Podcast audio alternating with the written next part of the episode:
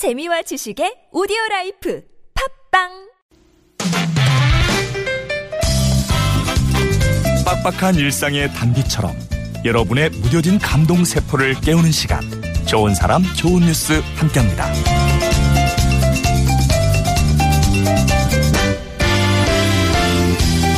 마음을 모아 할 수 있는 일 뭐가 있을까요? 성남시 분당구 A아파트 입주자 대표회의는요, 최근 입주민에게 의견을 묻습니다. 내년 최저임금이 올해 6,470원에서 7,530원으로 16.4% 인상돼 경비원 임금이 오르면 관리비 부담이 커지게 되자 현재 34명인 경비원 수를 9명 줄이는 방안을 놓고 지난 6일부터 주민 의견을 수렴해온 건데요. 최저임금이 인상되면 경비 용역비로만 가구별로 월 5,000원가량 관리비가 늘어난다는 이유에서였죠.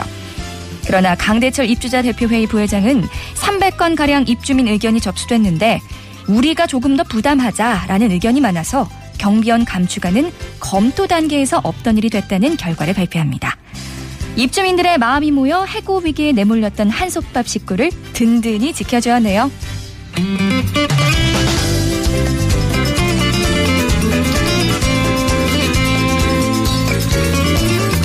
좋은 인연은 어떻게 만들어지는 걸까요? 지난 6월 91살의 장영발 할아버지는 불편한 몸을 이끌고 부산의 한 치안센터를 찾습니다. 그곳에 근무하는 박창근 경위와 2년 전 무료급식소에서 처음 만난 인연으로 치안센터 문을 두드린 건데요. 당시 봉사 나온 박경위에게 자신도 전직 경찰관이라며 먼저 인사를 건넸다고 해요. 6.25 전쟁에 참전한 퇴직 경찰관인 장영발 어르신. 하지만 현재 기초생활수급자로 힘든 생활을 이어가고 계신다고 합니다.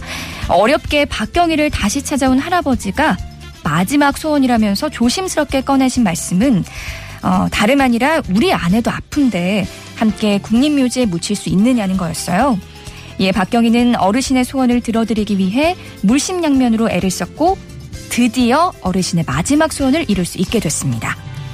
그저 스쳐 지나갈 인연을 소중한 인연으로 만드는 건 역시 한 사람의 마음이었네요. 지금까지 좋은 사람 좋은 뉴스였습니다.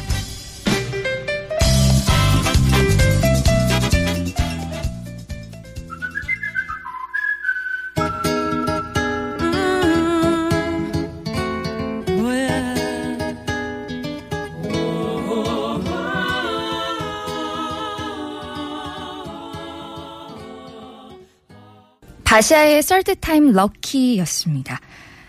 경비원을 상대로 한 갑질 논란 뉴스 종종 보곤 하잖아요. 그런 뉴스를 볼 때마다 사실 좀 씁쓸하기도 했는데 첫 번째 사연은 참 훈훈하네요. 성남시 분당구 A아파트 주민 여러분들 참 좋은 분들이십니다. 그리고 두 번째 사연도 사실 또 흘려들을 수 있는 부분인데 할아버지의 마지막 소원을 따뜻한 분이 또 이렇게 이루게 해주다니, 이런 두 번째 사연을 또 들을 때마다 참 한 사람의 어떤 관심이 한 사람의 소원을 또 이루게 하는 어떤 큰 일이 된다는 생각에 저도 역시 참 따뜻해진다는 생각이 듭니다. 좋은 사람 좋은 뉴스에서는요, 이렇게 가슴까지 훈훈해지는 좋은 뉴스들을 찾아서 전하고 있는데요.